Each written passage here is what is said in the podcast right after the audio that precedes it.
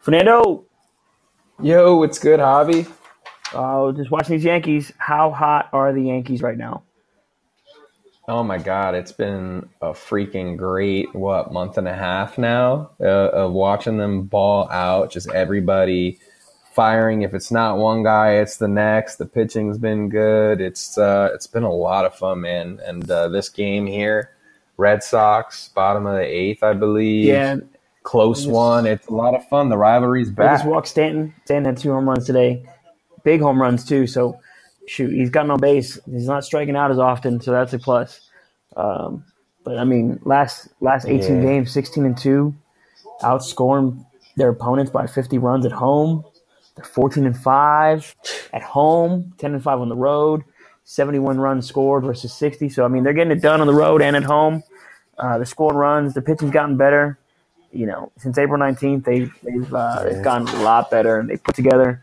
And we're watching arguably the best two baseball game baseball teams, excuse me, in baseball right now go at it. So this this might be an ALCS preview. Yeah. These these two teams have it all. If they can, if they both stay healthy, uh, I mean, man, they they just.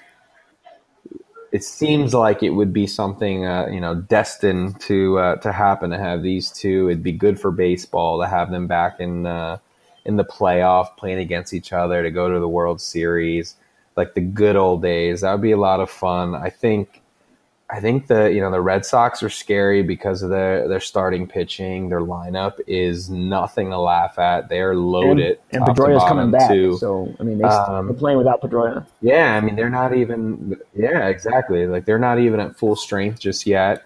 And I think the Yankees, even as scary as it's been, just seeing them ball the way they've balled lately, and the way they've been hitting the ball and pitching.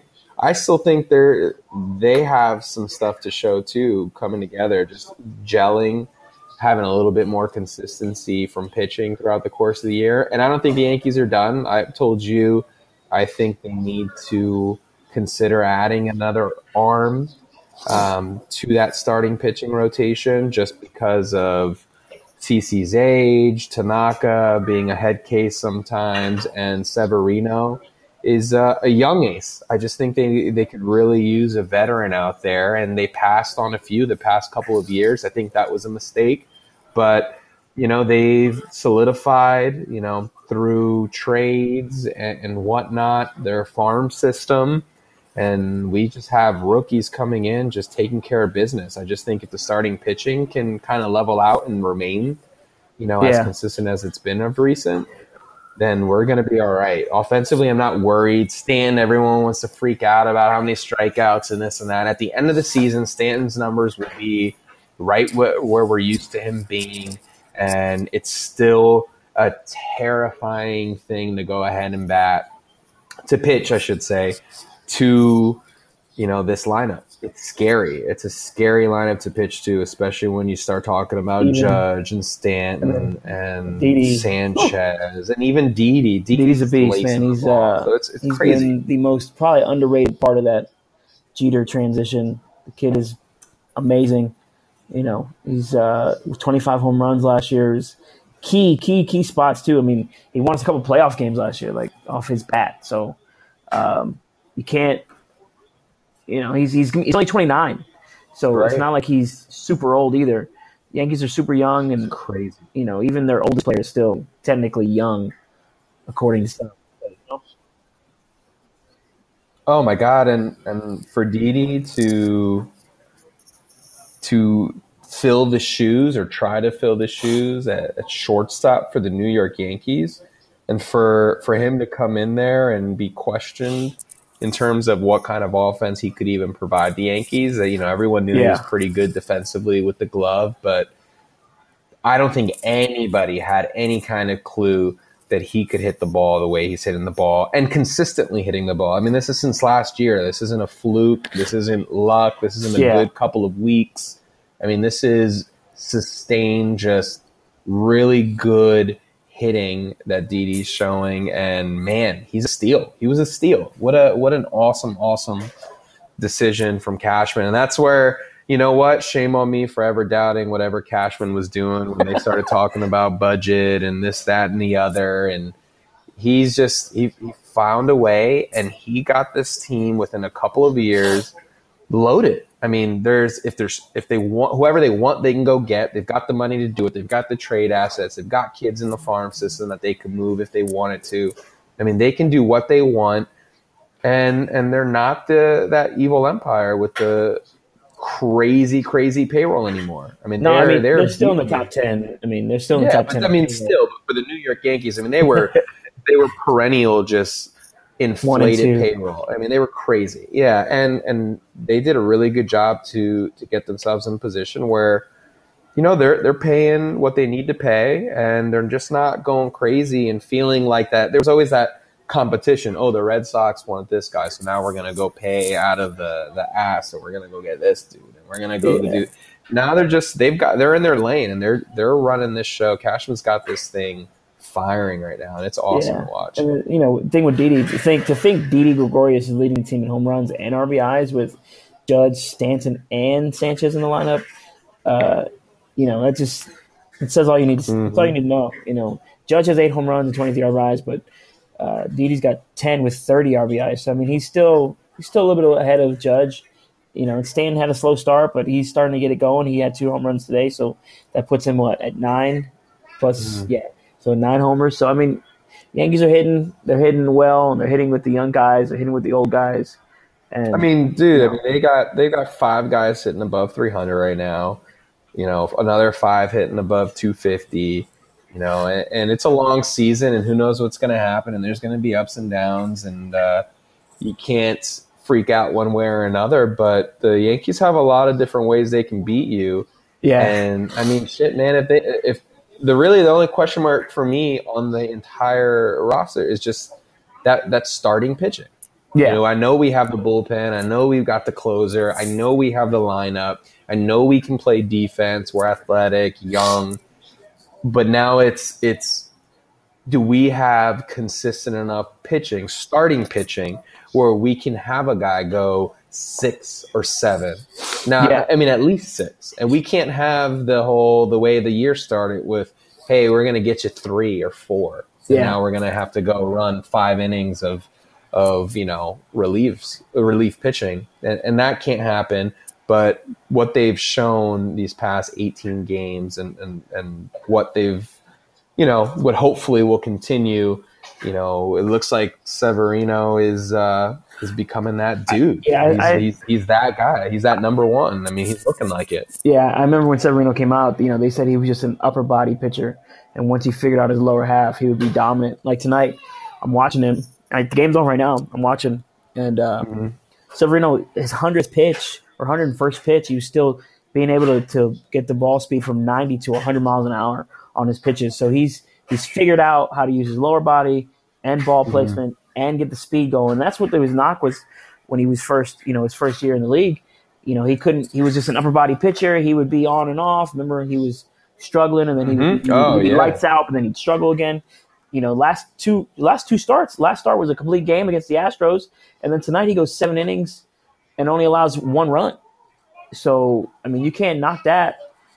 And you know, right now Yankees are up three two, but you know, if if Severino would have stayed in the game, he may have. Uh, you know, he may have allowed another run, but still, I mean, consider to go two games and only allow two runs. You know, I'm not, I'm not complaining. So Oh heck no! I mean, this guy, he's exciting to watch, and he has so much emotion when he pitches. It, it just you get sucked in. It's a lot of fun to watch him pitch, you know. And I still get excited when I see CC on the mound. at You 37, know, that's always fun. still- To see. Yeah, just out there, just a different kind of pitcher. You know, he's just painting corners and using his slider and and, and just just carving people up now.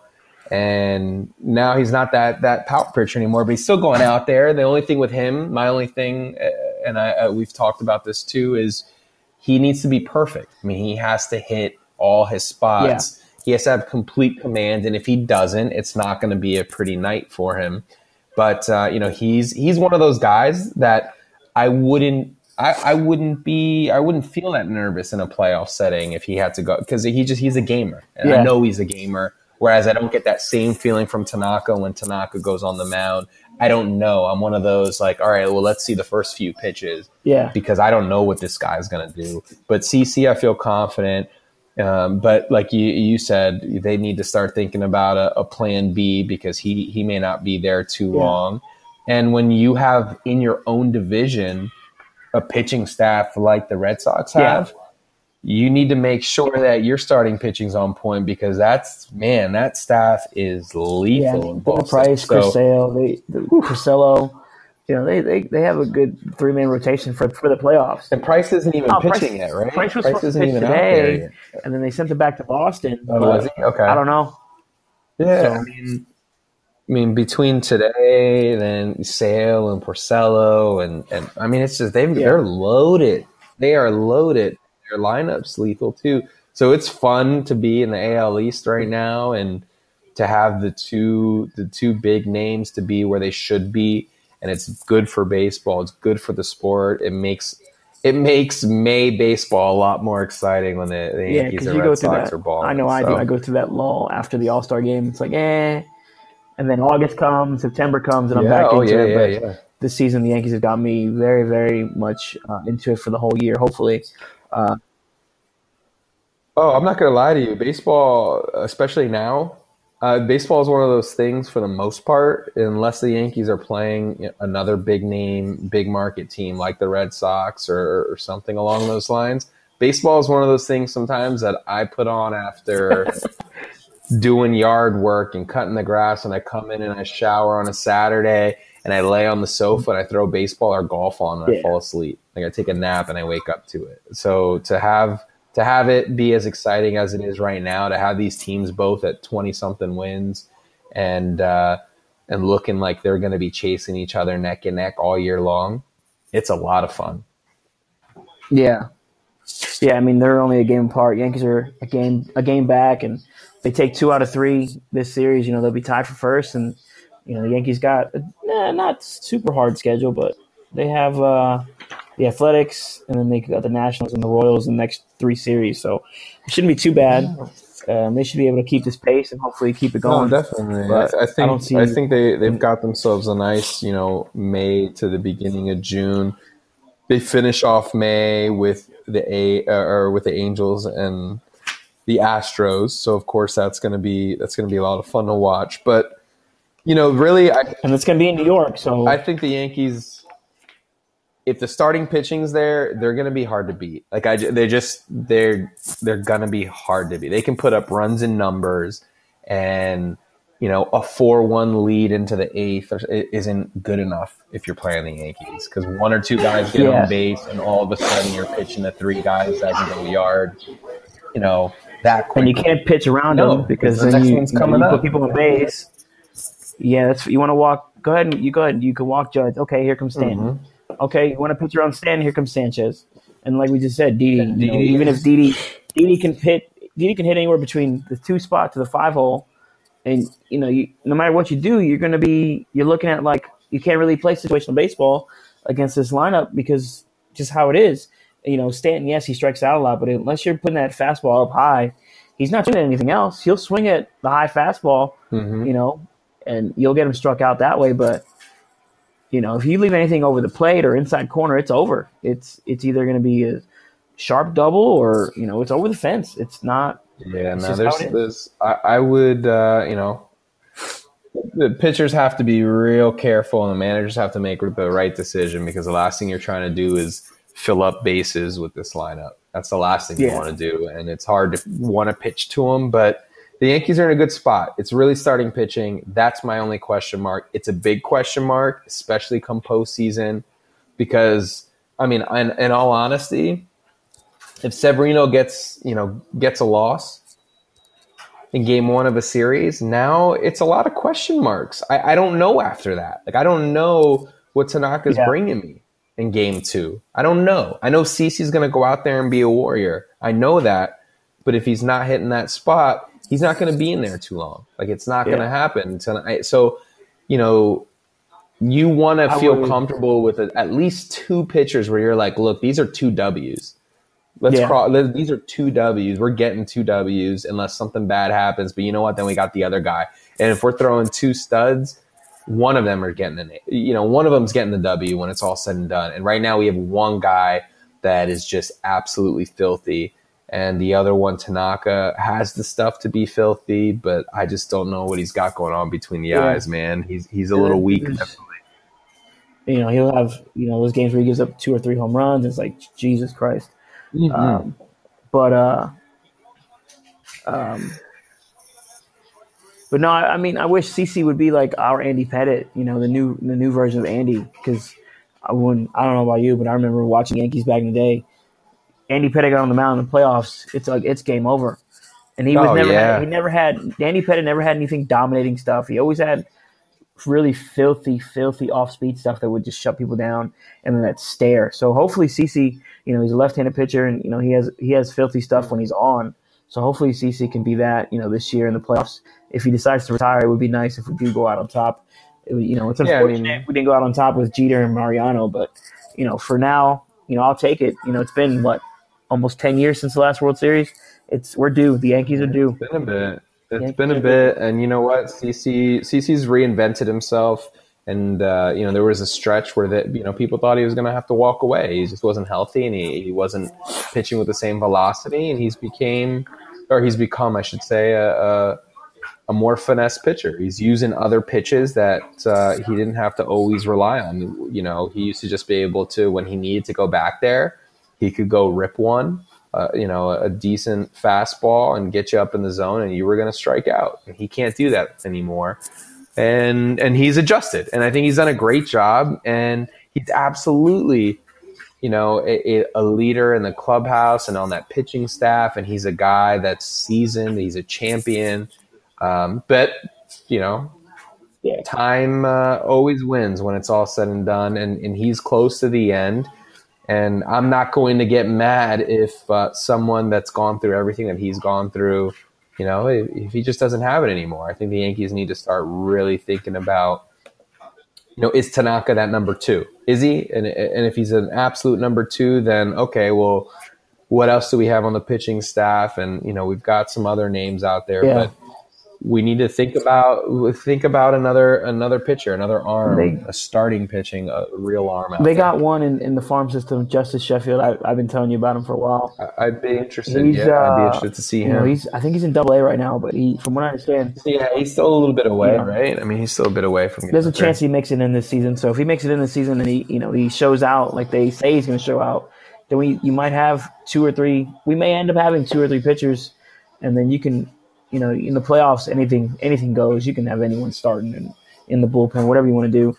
Um, Justus Sheffield and then Domingo Mm-hmm. German, uh, Herman, excuse me, he pitched on Sunday, and you know he had he had that no no through six, and uh, so you know they got they got young pitchers. It's just a matter of like you said, we do need they need to get a vet, an experienced playoff vet. You know, I was hoping for Ver, Verlander when that trade happened, but I figured Cashman wasn't gonna do it. The, the cost was too high. So you know, you're paying Chapman. Chapman's on the mound right now. He's hopefully going to close this one out. The Yankees should walk away with a win here. It's three two, top of the ninth, and uh, Chapman's already throwing 100 miles an hour. so, you know, it's uh, it's uh, Love it. pretty insane. 30 to five. 30 strikeouts to five walks. Yeah, Jesus something. Christ, and that 1.8 ERA. That's that's insane.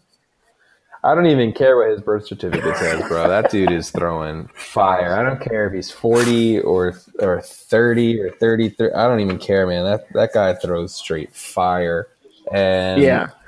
what a what a steal to get to what let him go and let him come back Yeah. kind of thing. I mean that that was uh, it all worked out. I think the Yankees are in a great state right now. Um, you know, win or lose tonight or anything like that. I, I think uh, the Red Sox and the Yankees are going to be here come postseason time, and it's the way it should Yeah. be. It's the way it should be, and I don't care what Blue Jay fans or Rays fans. Sorry, like you're just No you're, you know you had your little run when when things were broken. Uh, you know things were all crazy, but no one cares about the Rays. No one. I lived in Florida. You know Yeah. I, I've seen it. No one cares. Yeah. even we when you were good, no one cared. Phillies, and it was still empty. So uh, it's yeah, it doesn't even matter. Tropicana Field, as cool as it is, right there in Tampa, It's beautiful. That's awesome. Yeah. You can light up your the, the roof orange.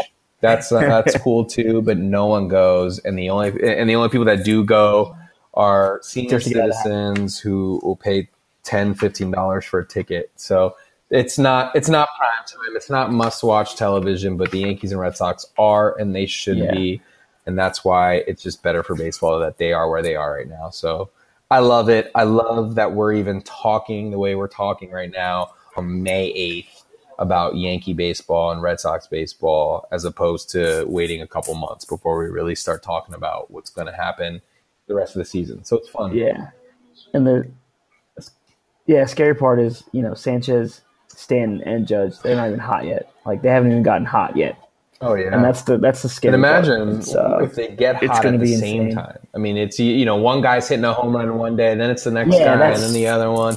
You know, if you've got Stanton, Judge, and the Kraken out there just laying into pitches, oh my gosh, it's a wrap, man. You could yeah, you know, and then like I said, like I said, pitch around them. Go ahead, and then here comes Didi. So you, you were going to score runs regardless. So they're uh they're set. They're they're they're loaded. They are loaded. So- They're in a good place. I'm, ex- I'm I'm really excited about it all, man. It's it's baseball's in a in good hands right now. There's a lot of really really good young young talent out there, so it's it's it's real cool, man. Real cool. Yeah, baseball's in baseball's in good hands. So uh see uh CP3 dropped 41 tonight. 41 and Dude, 10. And the Jazz beat the well, they won by 10 against the Jazz. I'm pretty sure it wasn't as close as, as it mean, showed. Donovan Mitchell got Uh, carted off, man. Paul- He got carted off. The Spider, the should be rookie of the year, in my opinion, was carted off tonight. Yeah. He was out there doing everything he could to keep the Jazz in it. He even got them a lead going into the fourth quarter. But the reality is, is the Rockets should win, and yeah. the Rockets should win, and Golden State should win. And those are those are the two those are the two best in the West. They should meet up. And I am I've been holding my I'm excited for Golden State Houston. Again, it's what it should be. Yeah. Those are the two best teams. And frankly, in my opinion, one of those teams are winning the championship. And that's yeah, that's I don't I don't think the Cavs have a chance against either one of them. no. And look, I mean, you know, I am. Uh, I'm not the biggest LeBron James fan. Neither am I. Uh, I'm not. You know, I I respect the guy. I think he's out there balling right now, and it's nice to see that um, that he is where he is. You know, he's he doesn't have. He knows he knows what he has to do to give his team a chance Yeah. to win, and he's doing that right now, and that's a lot of fun to see. You know, at the same time, I just they don't. I don't think they really have a chance to win this. Yeah, just I mean, don't if- really think so. If the Warriors decide to, you know, let's, let's just say the Warriors will make the finals again, or you know, the Warriors whenever when they want to play, they'll play. They, if they if they wanted to go seven games, they'll let it go seven games. If they wanted to go five games, it'll go five games. They if they want to turn it on and just dominate you, they'll they'll do it. There's just times when they don't want to play. That's just what it looks like. So I, I don't think the Rockets have a chance in this series. Uh, you know, I, I I know we're giving the Warriors the win already, but I don't. I mean, are we really thinking the Pelicans are going to come back from a three-one deficit? So that's not going to happen. So No, no, I, I, no. Not going to happen. And I'm 100% confident saying Golden State and Houston are going to be playing in the Western Conference Finals. The only thing is, you know, I I think James Harden is a special talent, and he's one of those guys that I can't rule out that this is going to be Yeah. a really, really, really good series. Like I, I, I think at the end of the day, a healthy Yeah. Golden State team, it might just be too much. But I think Houston matches up really, really nicely against Golden State. And Houston, as much as people don't want to talk about it, Houston's a good defensive team statistically, much better than what they, they've been in years past and they just have weapons, man. I mean, it's it's not going to be easy, and I think it's going to be really interesting. I just, I just think at Yeah. some point Golden State will just outfire. You know, they just have a little bit more firepower. They'll get the job done. I don't know if it'll be in Yeah. six. I don't know if it'll be in seven, but I'm thinking maybe maybe six. I'm thinking they're gonna win in six, and I think I, I'm yeah. I'm to lean Warriors in five. Warriors in five. I don't. I don't think the Rockets have a good home court advantage. I don't. I you know I, I have more more reason to trust Klay Thompson and Chris, and Stephen Curry over James Harden and uh, Chris Paul. I, I don't. I'm not a. I mean, I'm not a hater of Chris Paul. I just in the playoffs he just seems to somehow choke it away. Um, but how good has Clint Capela been? Five blocks again. Oh, I mean, he, Another- he's perfect in that. So, I mean, he is exactly what they need. They need a guy, a big that's going to do the dirty work. That's not going to have an ego. He's going to rebound the ball. He's going to he's going to defend the paint, and he's going to let all those other guys, all those shooters, do their job. You know, and that's where I think the where the Dwight Howard Houston Rocker, Rockets went wrong. Dwight has an ego to him. You know, he was the man in Orlando, and he went into LA being thinking this was going to be his team in Los Angeles, and that didn't pan out the way he wanted. He was injured. He wasn't the same kind of player um, athletically during that time. He was he was getting better, and then he goes to Houston. And you know he wants the ball in the paint. He wants to be more of a focal point.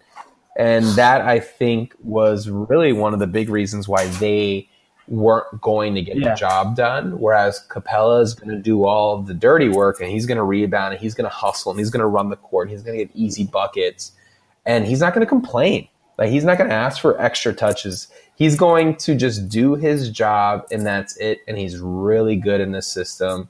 And they've they've got a lot going on for themselves. I think the great thing you mentioned Chris Paul. I think the big difference with Chris Paul now is he doesn't need to be that guy that he was with Los Angeles with the Clippers because there he Yeah. was on a team with a bunch of non-shooters, you know, be, between Blake Griffin and DeAndre Jordan. He needed to be and- and look, JJ Redick, very good player. I'm not saying anything about JJ Redick, but in terms of starting two guards I'd want in the league, he's not he's not up on that list for myself. And yeah, you know, Chris not. had to do had to be that guy. He had to be the guy that was going to score 25, 26 points, but also dish out the assists. He had to do a whole lot. And here, you know, he doesn't. He doesn't need to. He can he can and he's going to have a lot of room to operate and score, but he's going to be able to dish the ball out to a ton of shooters on that team. And if he has a night where he scores 15 points, they're probably still going to win or they're going to be in contention to win. And if he did that with the Clippers, they weren't going to have a chance unless Blake Griffin was going crazy. So I think he's in a position now where it's perfect for him. He can still be aggressive, he can still do his thing. And if it's not dropping, they're still in a good position and they're still going to have a chance to win the game because of the way they're set up. There Yeah. Side note: Yankees won three two. Chapman last pitch was a 100, 103 mile an hour fastball. Like, come on, man, that's He's a monster. that's crazy. So now we are what? What did that? We, I think we consider half half game, game, back right? or tied for first, whatever it is. Yeah, it'll be half game because they took two or three from us last time. So yeah, half game. But yeah, so no, it's yeah, it says tied for first. So yeah, tied for first. Twenty five and ten. Yankees and Red Sox There it is. lead That's they, big best time, record in man. baseball. So since April twentieth, the Yankees have Mm-hmm. gone seventeen and two. That Yeah. that is absolutely insane.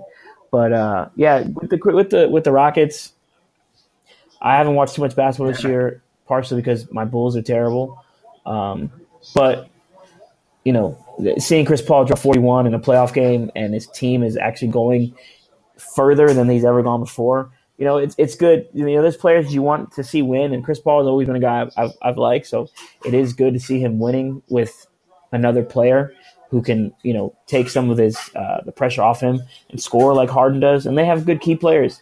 You know, Capela, Ariza, they got Gerald Green. They got you know they got plenty of guys that can help out, and you know this should be a pretty good series. But I'm gonna take the Warriors in six, or you know I'm gonna take Warriors in five. It's just I don't I don't think the Rockets have a Yeah, good home well, court I mean, like I said. I, I mean, they won you know, and, 65 you know- games this year, which is which is awesome, and I think they have a lot of talent. I'm gonna go Yeah. Golden State in six, and that's just because Golden State's tested. You know, you know they have the ability to win it all. Houston hasn't showed me that yet, and that's about it. Because from a player to player standpoint, I think Houston again matches up really, really well. But from um, just Yeah. an experience standpoint, I, I think Golden State has what it takes to, to just get the job done. So you know, I'm gonna go with them on that one. Yeah. But uh, you know, there's a lot going on right now in the playoffs. It's big time. Yeah, it's it's been it's been some good playoffs. I, the the season was kind of you know drawn out, and the All Star game was earlier. It was, it was just weird how they had to split or later, excuse me. And there was like twenty games after the All Star break, so it, it was just kind of a weird season. Eh, But uh, you know, I don't know what the Bulls are gonna do, so we'll see what they do. Golden State is uh, up one, 17-16, first quarter. I'm pretty sure they'll they'll boat race the Pelicans in the second half, so I'm not too worried about that game. Yeah, uh, I mean, at the end of the day, I think they're going to win. So I, I don't whether it's extended or not. I just think they're too good to not win that series. But um, you know, there's some other.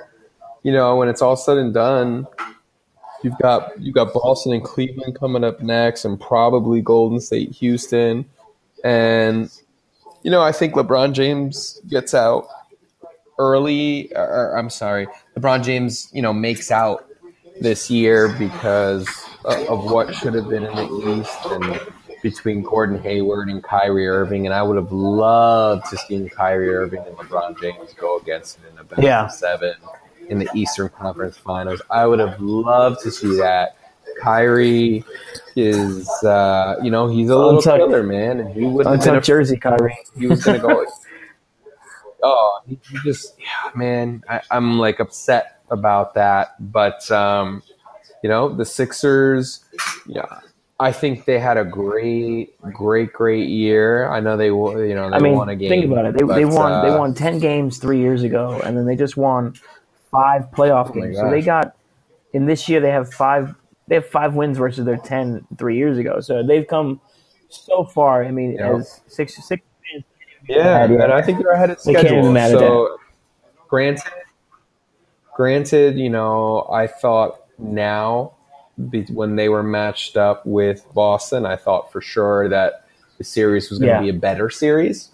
And who knows? Maybe they make a, a really nice game out of it. You know, um, I think Boston needs to end it, and I, I- think if they if they give Philly a win tomorrow. I believe they If they- play. I think it'll go seven. I don't know if Philly will win, but I think it'll go seven if Philly if Philly wins this Yeah, if Philly game, wins in Boston, they got to take it back to Philly. I don't I don't see Philly losing at home in a you know a, Yeah, and that's why I think it'll go seven um, for that reason. But, if, uh, if if- they won, yep. Sixers. So are, there's Sixers that. are ahead of schedule. I mean, Sixers fans can't be too too too upset about it. You know, it's uh, I get it. You know, trust the process and everything else. But no, definitely ahead of schedule. This is all icing on the cake. This is all icing on the cake for them this this year and getting getting through that first round that I, I thought they were going to anyway. I thought you know I, I I was pretty sure they were going to beat the Heat. Um, the Boston series, I, I honestly thought they might actually win it and uh, and end up playing Cleveland because in all honesty, I I think Toronto's a poser. I've always thought they were they were just a, a fake one seed who always always at least of recent years just they're just they can't play LeBron.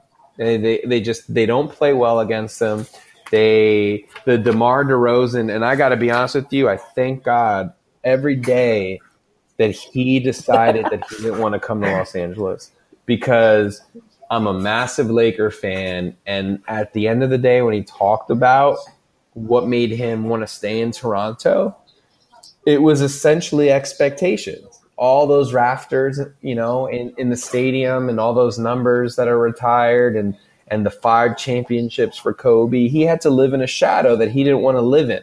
He wanted to Yeah. to be the best of his franchise. And so, you know what? Congratulations. He'll probably end up being the best Toronto Raptor ever when it's all said and done. And it may account for nothing. He will be the best Toronto Raptor with nothing to show for it because he took the easy way out and went to a franchise with no expectations. And maybe one day Toronto gets it right. Maybe they do, maybe they don't. But I can tell you that I'm almost with 100% certainty sure that DeMar DeRozan is cut from just a, uh, not he is not cut from a cloth that I would want in a, a franchise cornerstone type of player. He is not like not the he's prime not the. Mamba cloth. He doesn't have the Mamba cloth. He's not prime time. He's not a gamer. He's not that big time. He he. I mean, the dude got benched. I mean, come on. Even when Kobe Kobe would jack him up with anybody, and if he had bad days, he kept shooting, but he never got benched. because he was shooting. I mean, he was also the kind of guy that could shoot two for 17, but make three jumpers at the end of the game to seal the deal when it was all said and done. I mean, DeMar DeRozan, again, thank you for not coming to Los Angeles. You can stay up in Canada and hang have fun Drake. getting your number thrown up there because all that you'll ever see is, you know, you won your your they're not even going to win their conference ever. And you want to wait till LeBron James retires? Like if you just think, "Oh, well maybe he'll just end up LeBron will retire, he'll start to slow down and then we'll come up." Sorry, Philly and Boston are knocking on the door and it looks like Philly and Boston are going to be competing with each other for the next 10 years Yeah. at championships or mean, they got- going to the finals. I mean, it's mean, it's This sorry, rookie- Toronto. This, this rookie class has been pretty damn good. I know the, the Bulls got Markin, and then your Lakers got Lonzo. You know, you got Tatum. You got it. it Donovan, I mean, this rookie class is actually pretty solid. We got we got Kuzma too. We got Kuzma Kuz- too. So now, it's, it's speaking of Lakers, so now the Lakers they got money to spend. Paul George is basically not going back to Oklahoma City. So you want him in LA? You know, despite a lot of people probably saying no, you know, I, I don't, I'm not a big fan of how he performed in the playoffs or Oklahoma City, this and that. Uh, I do. I want him in LA because I just don't think it's going to be. I don't think you have to sacrifice a lot other than cap space. And if they want to go after other, you know, players like maybe a Kawhi Leonard, it it would take giving the farm up and some.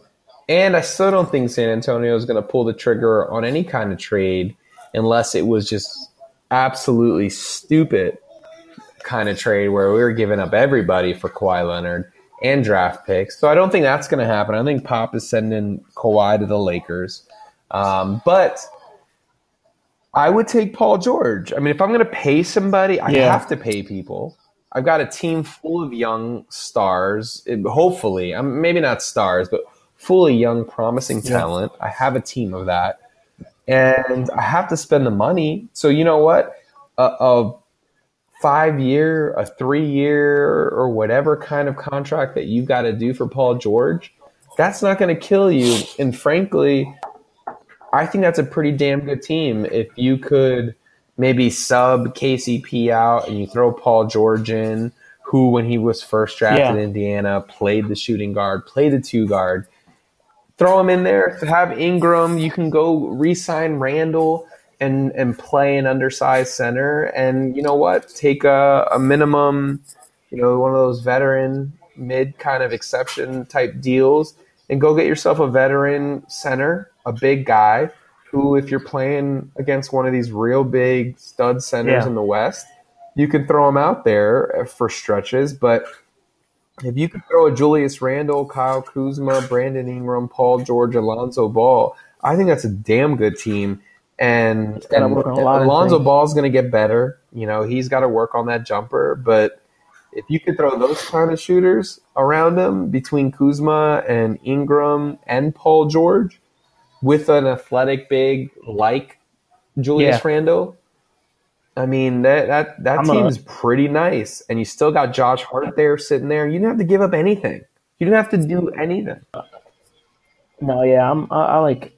I like Ingram. I like Ingram a lot. I think Uh, he's turned the his upside is- I- yeah, I mean, Yeah, he's got he's got more upside. You know, he, it's not a guy you want to.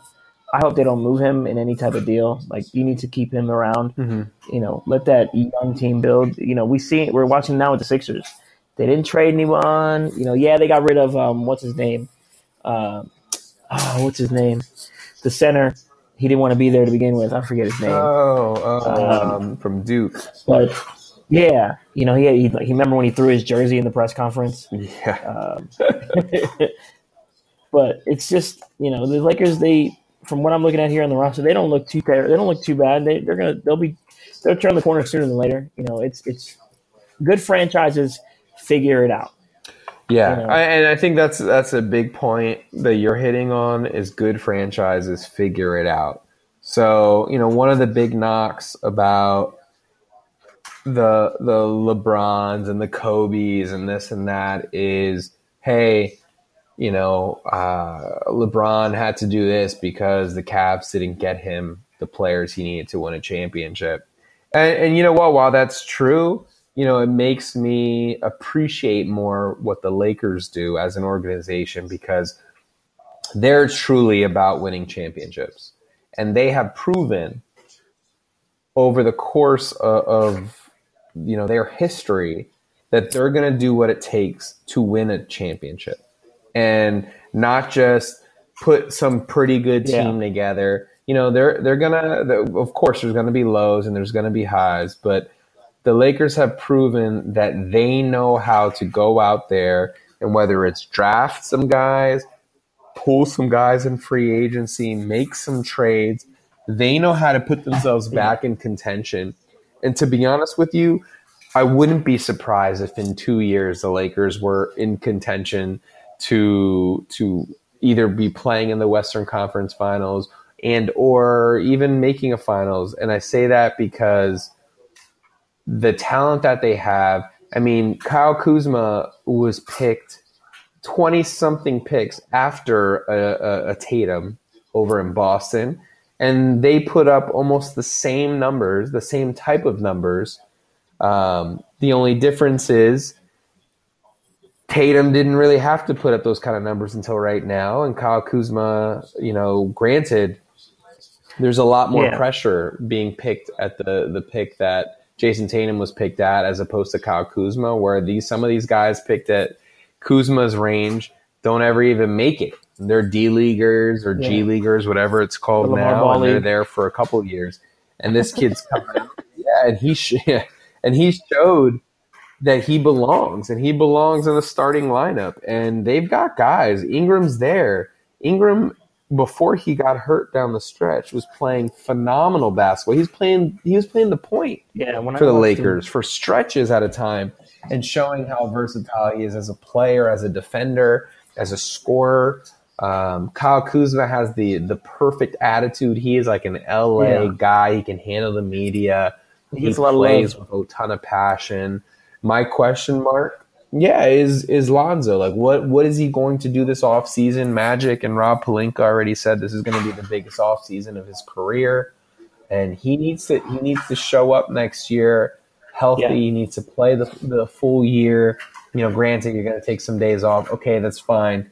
But um, you know, he he had missed some stretches of ball, and you know he's got to be a little more effective offensively. And I say the same thing for Lonzo Ball, and I'll say the same thing for Ben Simmons.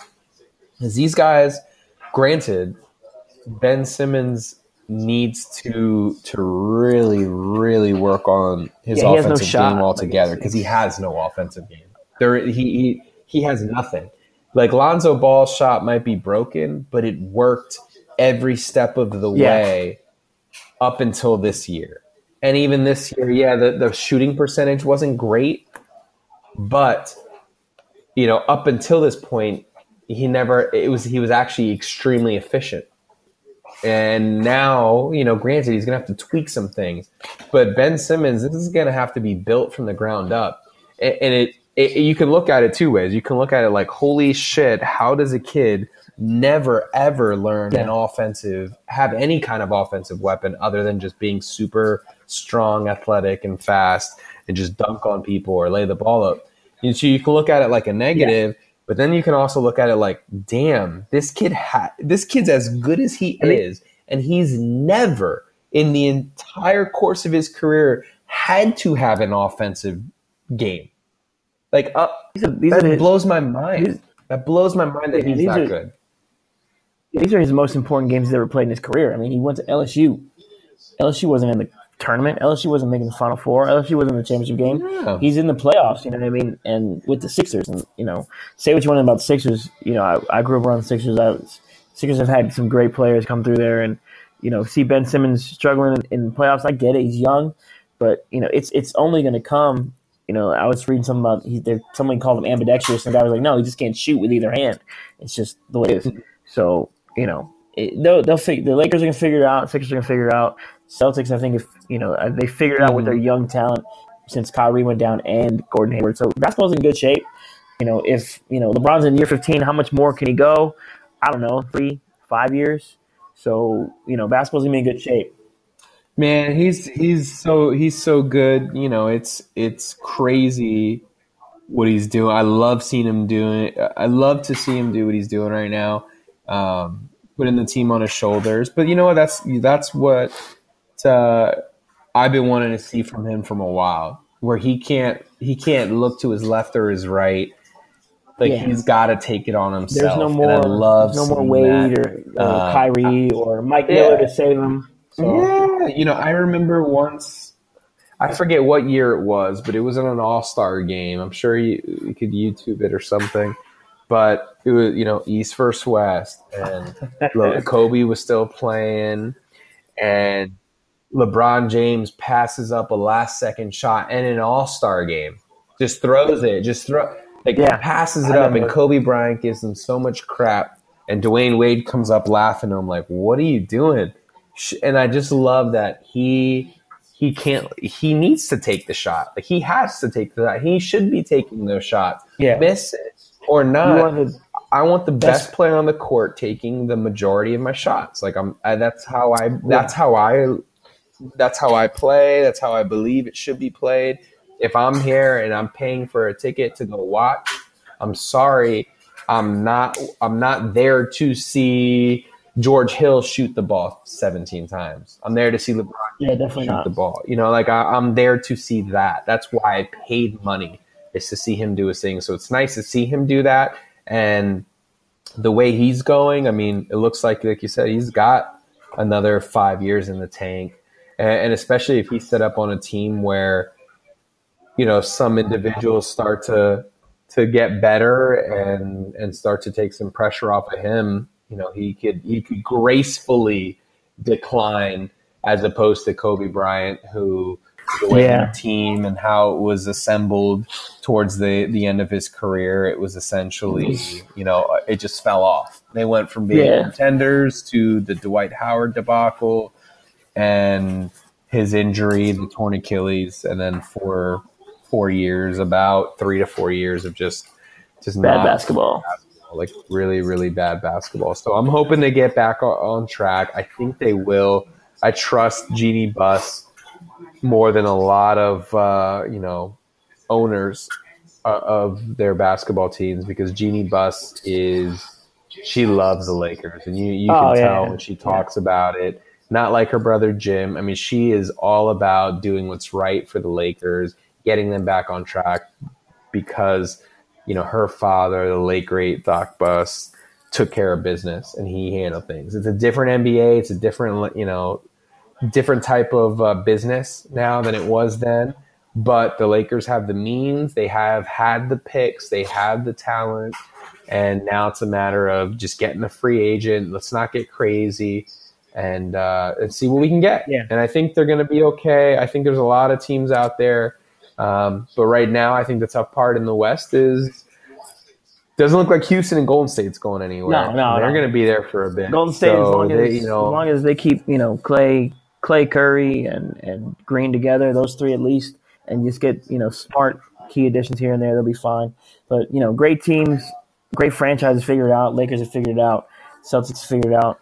And side note, Sixers trade it was uh, Nerlens Noel and um, Jahlil Okafor. Those were the two guys that were traded. job, That's what it was. job, big job, big Yeah, he wanted Yeah, to go to Chicago, right. and Yeah, Phillies all didn't pick him up. So I was kind of happy that we didn't even do that. But but speaking of good franchises figuring it out, how about our Niners? We are the talk of the town. We are the talk of the NFL. Um, Oh, Jimmy G man. is you know the greatest quarterback since Joe Montana, apparently. Um, Look, all I know is Jimmy G has managed to take my wife, who could give two shits about sport, and managed to get her to want to Oh, watch the yeah, dude. 49ers. And I'm not even mad about it. Like, I'm not even mad. I like, you know, anything to get her to. She asked me when I'm getting her a Jimmy G jersey. Um, you know what? I'm not mad because uh, uh, as long as she's watching, I don't care. I am very excited about Yeah. the Niners. Uh, I'm trying to temper my enthusiasm with the whole Jimmy G thing because, I mean, at some point he's going to lose. I mean, he was seven and zero as a I mean, he's going to lose, and he may lose a Yeah. couple games. And but the team's not. The team's definitely not ready yet. I, I, as much as I think they're they're on the right track and they're they're trending in the right direction, I don't think they're there yet. But I do think, as a fan, um, we both know that there's more talent than what people would like to give the Niners credit for. Um, Oh, yeah. and, and and I think for what we had and what he did is outstanding. Like uh, and what he what we Yeah. what he had at the time is is 28. line and the I mean the receivers. I mean, think think about it. The last five games, the Niners averaged 28 points a game, with the same talent that was averaging less than 20 a game before he Yeah. got there. But you know, we I live in I live in Texas. You live in Pennsylvania, so I'm surrounded by Cowboys fans, and you're surrounded by Eagles fans. So any of our hype falls on deaf ears. Any you know, oh well, Jimmy G hasn't done this, hasn't done that. Whatever. We saw what he did over five games. You can't deny what he's done. So you know they're in, they're heading in the right direction. We didn't spend a whole bunch of you know money on free agents. I'm going to trust Kyle Shanahan's assessment on the running back, the center, you know, key key additions like Jeremiah Attaochu, the guy I told you about that I liked a lot from Georgia Tech. Yeah, I'm excited. You know, he may be that Leo position that we need. Yeah, exactly. If he's healthy, you have him and Cassius Marsh, so you got depth. The D line is actually deeper than a lot of people want to say, Hmm. but it's it's there. The linebacking core is questionable now because of Reuben, but it looks more and more that he might be getting off this whole domestic violence charge. Um, maybe not the gun charge, but we'll see how that all goes because it might just be like a uh, a legal stipulation where it was, you know, the only reason the p- police found the gun is because they had this, they did a, um, you know, they went and searched for a domestic violence situation. So That may all just go under the rug. But the Niners had a good draft. Um, I don't know how, I know, I know, you know how I felt about the draft. I thought it was pretty solid. You know, I, I'm big. We talked about it for several several weeks. I'm I'm all in on Fred Warner at linebacker. I think he's versatile enough to play all three linebacker positions. He can play that hybrid Eric Reid spot where he played last year. Eric Reid, you know, on on the nickel position, he would he'd be that third safety, and, and you know, you go four speedy linebackers on the field if you want to play the run, you know, on third down, or even play the pass because Warner is solid versus the pass, and you you know we were talking about Pettis. Pettis could be our red zone threat. He's not very tall, but man gets off man coverage very easily. He can play the X, the Z, and the slot. So I'm I'm in, man. I'm I, I like the schedule. I like this. I like the additions. I like what's going on, and good franchises figure it out. And Niners seem to have figured it out. Absolutely. Look, I, I think the Niners have done a really good job in a short amount of time, you know, cleaning house, getting things back on track. Uh, between Shanahan and Lynch, eh, there's definitely nice chemistry there in terms of what they're looking for in players to fit the system that Shanahan's trying to run. Yeah. I think that uh, you know Reuben Foster really, really screwed the Niners, um, especially from a lot of positive and great momentum moving forward into the offseason. It, it's real stupid, immature stuff, and that's why he slipped to where he slipped is because of those types of things. And I think the NFL is going to come down really hard on the kid because of just even though the domestic violence, you know, that's going to go away. But the fact that this all happened in this Yeah. off season, everything between the, the marijuana and the, the, the weapons and the domestic violence within a matter of a couple of months in the off season, it, they're going to hit the kid hard. And yeah, he'll appeal it, and they'll probably drop a couple games off of it. But at the end of the day, he deserves he deserves what he's getting, and you know, hopefully, he's he walks the right road and he walks that that that fine line that he needs to because all eyes are on him, and he's a standout player, and he's excellent. But he absolutely needs to be there and that's yep. the that's the issue there between him being a little banged up at times and now all of a sudden you know these this type of off season he's like one of those guys that you have to you have to handhold yeah it's, it's unfortunate you know i don't it's uh you know I, I, read a lot of reports you know he had a lot of issues when he was a kid and a couple of things like that um so you know it, it, it is what it is at this point the niners have addressed the linebacker position in free agency they got they added korey toomer they brought back Brock Coyle, which I'm not a huge fan of. They, Malcolm Smith is back. You still got Eli Harold. They got Elijah Lee. They have they have some depth at the position, so they should be okay. I'm more excited about the uh, second year of Ahkello Witherspoon. You know, if he can be anything that he was in the second half of the season, that'd be amazing. So I'd be super stoked about that. So. Oh, absolutely. I, I think that uh, between what they've added what they have. I think that they're poised to to make a big run and, and, you know from a win standpoint and just just being fun to watch again. I think they've got a lot of great pieces and I think they did a great job in the draft. Uh, you know, I think there were a lot of you know people wanted a big splashy. I know I wanted a big linebacker at that nine spot and you know they they went ahead and did the smart thing and they go and get McGlinchey. And you know what? When you pay your quarterback that much money, you got to go protect them. And that's the kind of signing that most people may never know who that kid is. But if he does his job, he's going to be a Pro Bowler. He's going to make hundreds of millions of dollars, and he's going to give us a chance to to get where we want to be and, and go after and get a, a, a sixth Super Bowl trophy in San Francisco. So I think they made the right, smart choices. I think they actually had a really, really, really good draft um, between Pettis and maybe reached a little bit for that second pick. But um, Warner, I think, is going to be a great linebacker, a great linebacker for them that they can kind of plug and play and move him around and have fun with him because of his athleticism. Um, Tarvarius. Yeah. Yeah, I believe Tarvarius Moore. right? Now I watch. Oh man, I'm excited. If he can make him. the transition to corner, you know, and he's not, and, and he, if he and if Sherman is healthy, like that's key too.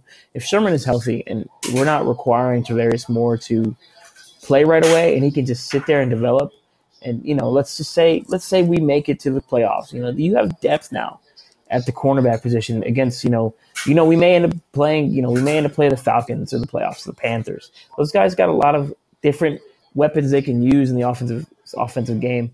You know, you throw another cornerback out there that's six two and can run a four three.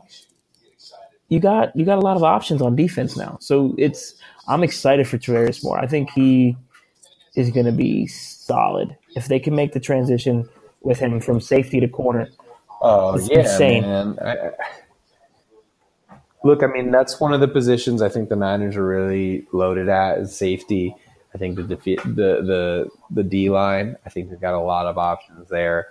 I think between you know cornerback, linebackers, yeah. especially linebackers, I think we're a little light um, with that. Even with the addition in the draft, um, hopefully Reuben Foster ends up serving whatever suspension he has, and from then on for the next ten, you know, decade, yeah. decade and a half, we never hear another issue whether that happens or not, great. But I think we're also, linebacker we're a little a little light on. But hey, I mean, why not get the talent? Because look, at the end of the day, if he's that good, this Tarvarius yeah. Moore, if he's that good at safety, where he's like a Kam Chancellor type, where he's just big, strong, fast, and blowing people up, well, then he'll win a spot at safety.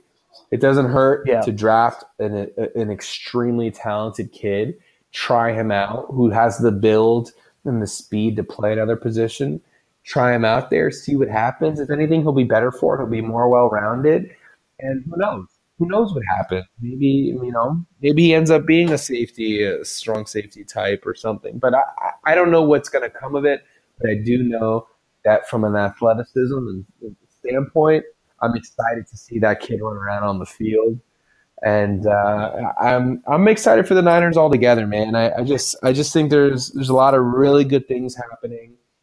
I think this draft, you know, ten years from now could go down as a an excellent draft for the Niners, and uh, you know one of the reasons yeah, why we're we're contenders, you know, in the next few years is because yeah. of a draft like this, and and I think that uh, for all the f ups that Jed York has made and really ruining a great thing while Harbaugh was here and and putting closing our window a lot quicker than it should have been closed because to be honest with you if Harbaugh was there I don't I don't think Patrick Willis retires I, I don't I don't think that happens right away um, I know the Bowman injury I don't happened. think they let Frank walk either yeah I just think once the pieces started individually people started leaving I think it, it was just easier to just let it fall apart and start over and yeah. get his way. I should say, Jed York just get his way by by starting over. But for the most part, I think if if he had swallowed his pride and just given the limelight to Harbaugh and just let him do his thing, yeah, I think that team would have had another three years of a run in them to go win a Super Bowl. But you know, the big problem was that he let his ego get in his way, and then yeah. we had to do the we had to go through the Tomsula and like you know what? Like that that's that's bogus. That's bogus. A franchise like the san francisco 49ers should have a big name coach. Yeah. And i'm not i don't have a problem with having an ego in a coach. And you know what? Wait till shanahan gets gets some big wins under his belt and starts starts winning uh, you know a division. When that starts happening, you know, that's when the egos happen. And I'm sorry, most people don't point to no. the owner for those wins. Most people will say they they have a great owner who's writing the checks and spending the money and getting the you know get keeping the coaching staff there and getting the right guys. But at the end of the day, you know, over in New England, Bill Belichick and Tom Brady get 95% of the praise, and the Kraft you know Bob Kraft or whatever gets gets that yeah, little exactly. portion I mean, of being a really good owner and keeping something together as long as he's kept it. So Jed York has to realize what his role is, and his role is to run the business side of things, not to be the face of the franchise yeah, as much as just, he may want to. Yeah, it's just not how it works. You know, the Niners, they, like you said, they need a big name coach. I mean, during even the Walsh area, it was Walsh in Montana, not Eddie D you know, Eddie D sat back and mm-hmm. Carmen Policy, they all sat back and they let they let Walsh coach, let him do his thing, and they let the players yep. play, and they had a family atmosphere, and that's what the Niners are bringing back. You can hear in John Lynch's voice when he talks; he's always appreciative of his players. He says he has a hard time cutting people. You know, you see it from his press releases on players after he cuts them.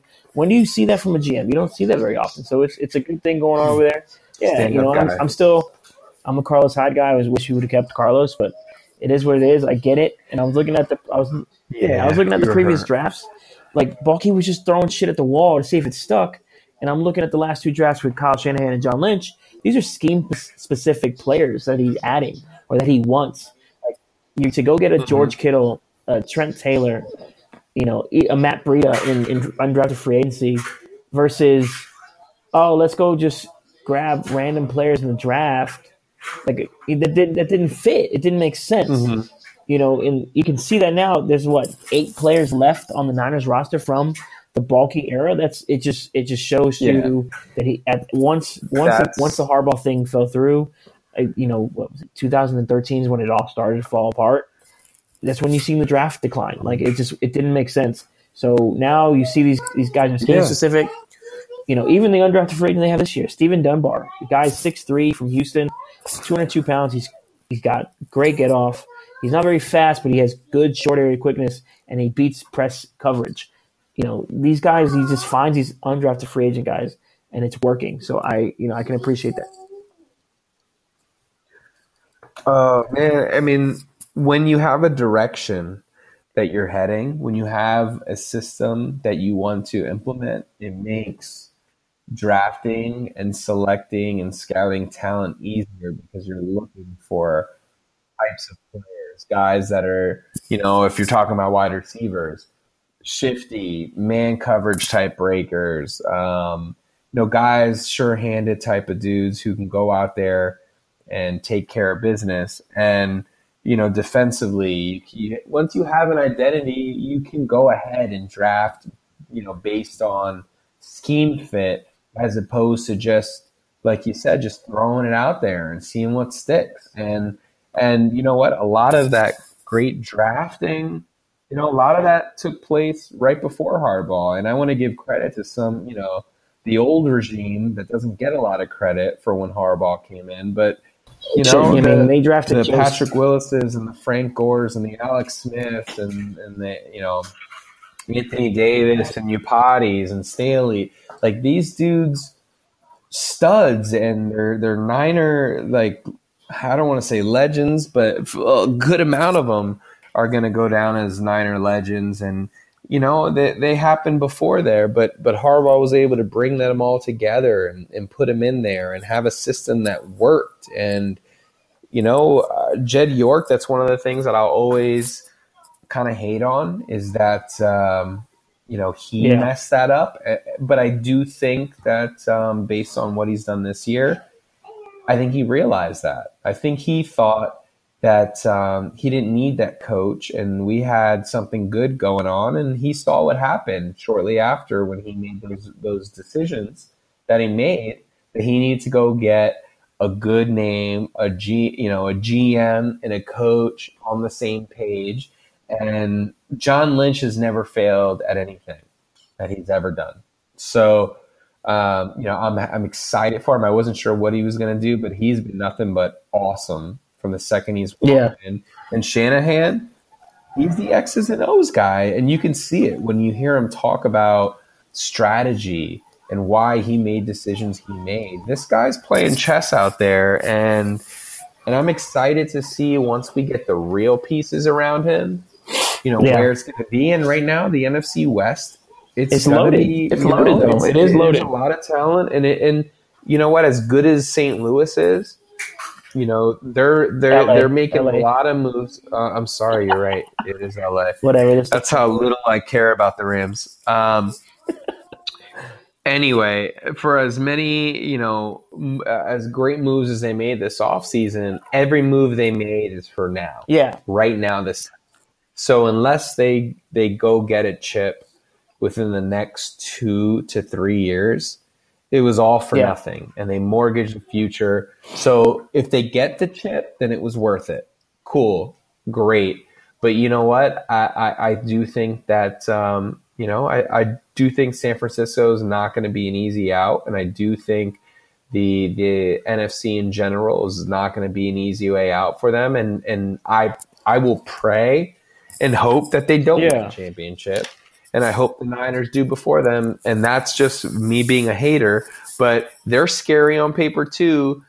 But I just think the NFC West is between the Niners, the Rams. I think they're on the come up. And I think, uh, especially the 49ers, like they're that team right now. It's the Rams. But they're, you know, I remember when the Niners were that team, and the team on the Yeah. come up were, were the Seahawks, and they, you know, you kept them at bay for so long, and they came, and then when they when they got Yeah, there, they were they were a force. Seattle- So the Rams better take advantage now, because don't give the Niners another year to get this Yeah. thing right, because we're coming, and whether you want to think of think it or not, they're coming. They've got the pieces. They've got the quarterback. They're getting the wide receiver core together. They're getting the offensive line together. I hated to see. Carlos Hyde leave, but it is what it is. Um, you know, I think we'll have a, a running back by committee, but all of our running backs are explosive, fast, And they all Um, can run- there's they all can pass of block. a lot of options. They all can pass block. Yeah, I mean, there's a lot of options offensively. So you've got that going on. The defense is coming around. There's we're we're there. Yeah. We're getting there, and and and the Los Angeles Rams better act quickly because before you know it, we'll be knocking on the door to win the NFC West. And go out there and, And, you know, take care to, of business. Come not to be that guy, but you know, e- even Seattle, Seattle is not that far off either. I mean, they still have a quarterback, and that's the most important piece in the NFL now. And they still got Russell, and I'm not gonna Yeah. not go. I'm not gonna not trust Pete Carroll. I don't really care for Schneider, but Pete Carroll and, and Russ, you know, those guys they can make it work, and if they do, then they're still they're still a tough out. They got they got talent there too. yeah, I don't I don't think the Rams they're that far ahead of the Niners and the They're gonna be there. That's just my you know I don't think they're that far ahead. Yeah, they got a Look, whole of things on paper, but I So- hate on the Seahawks. I hate on the Seahawks a whole lot. My only problem with the Seahawks is since they put together the drafts that they put together to get the big names that they got yeah, on the Legion of Boom and uh, between their offensive line at one time, you know, Yeah. and then getting I mean, Russell Wilson like a steal, you know, just just having the wherewithal to go get him from Wisconsin. But Yeah. between that time, they have done nothing. They have done nothing well in the draft since Russell Wilson. As a pro- yeah. Since I the, mean, the 2012, yeah, it was a 20, 2011 draft, 2012 draft. So that's that's what Schneider and them are living off of, and now it's it's biting them in the ass. And now, yeah, exactly. And so currently, as it stands, the defense has taken a big hit. The, uh, the defense has taken a massive hit. Yeah. Their offensive line is awful. They have no running game, consistent running game, and maybe they've addressed that in, in the draft, and hopefully it works out for them. But this is Russell Wilson's team, and they're they're only going to go as far as he can take them. So this the, the kid has to stay healthy, and if he does, you know that's the team that that's going to win games just because of how difficult it is to play defense against a quarterback. yeah. Russ is uh, Russ is So- Russ. I swear to God, he he bathes in oil or something because it's he's, he's Uh, yeah, I don't know. I don't know how the hell he gets out of it. He's he still figures it out. He's uh And Baldwin is uh, a yeah. super underrated wide receiver. I mean, he's so good. And so, I mean, they they they've got pieces. I you know, and, and even Arizona. I mean, they're a quarterback. I mean, with a good quarterback, that team is not an easy out either. David Johnson's coming back. If they get good quarterback play, they're going to be okay. They're not yeah, going to be got- they got some awful pieces still. and you've got four teams. You've got four teams in the NFC West that, So that they're they're four tough teams, and they're they're coming. So. over over under ten wins wins you the West. Does ten wins win you the West? Um, yeah, I think. T- uh, yeah, I do think ten wins is going to win you the West. I think. I think eleven for sure. Um, I definitely think so because I, I think our Niners. Niners at least le- Niners have know, seven in them on paper. I, I think I think they're they're in that seven to nine range, and then, you know, I think that uh, Los Angeles is in that that ten Yeah. to twelve range. Yeah, To and be then Seattle honest is right there too. and then So Seattle Seattle's probably going to be in that five to seven range, and then and Arizona will probably be in that. Uh, they're they they they're an interesting one because when I look on paper, I'm like, man, that's a team that could win five games. Like, I'm not saying they're not going to win five games, but um, you know, I think they're in that range too, in that like five, that, Yeah. probably that three to five range. I think for Arizona, but um, yeah, I do think ten wins is going to get the job done in the NFC West. I think if you can hit eleven, like you're you're going to be you're to be good because I think our Niners are going to come up short this year. But Yeah, um, me too. But I but I do think they'll end up with. Ah, I'm going to say they're going to end up with about nine wins.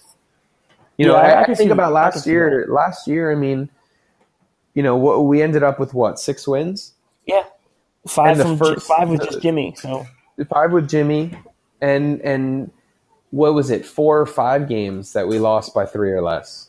five five games, three or less. Five. There were five games, three or less, where we legitimately our defense was playing good enough. I mean, the Seattle. our offense was awful, and we were this close to winning five games. We were a field goal Yeah. to four points away from getting five more I mean, wins. to overtime twice Uh, in two back-to-back weeks. You know, that's an- and the Cardinals. That's an eleven. That's an eleven game season. That's eleven then- wins. If somehow the ball rolls our And way, And then the Seattle game, yes, Sherman's on my team now, but Sherman held the shit out of Goodwin on that last drive. he did. Sherman's a He Niner now, so I can't say But, that. Still, You know, that's, it's uh, that's why I don't. I don't put it past the Niners. You know, the Niners, they they could squeak to ten wins. I mean, saying saying they get four more wins than last year sounds Yeah. like crazy talk, but considering they were so close to winning Yeah. 11 games last year, like so close. You know what? I, I don't think going from six to 10 is completely out of the question. I think it's more realistic because they don't, they haven't had an easy schedule for five years now. They haven't had a, an easy schedule Yeah. going into and part of it is season, coaching. so- Is that when you look at the when you look at the film, the, the the Niners they had guys wide open everywhere. We just we lacked a quarterback, and God bless C.J. Beathard, but Jesus, he held onto the ball too long, and he's he's Oh, a rookie. He was a rookie. He got thrown in the he got thrown in the Yeah, early, I mean, but he, he still he still put up decent numbers. He wasn't terrible, terrible.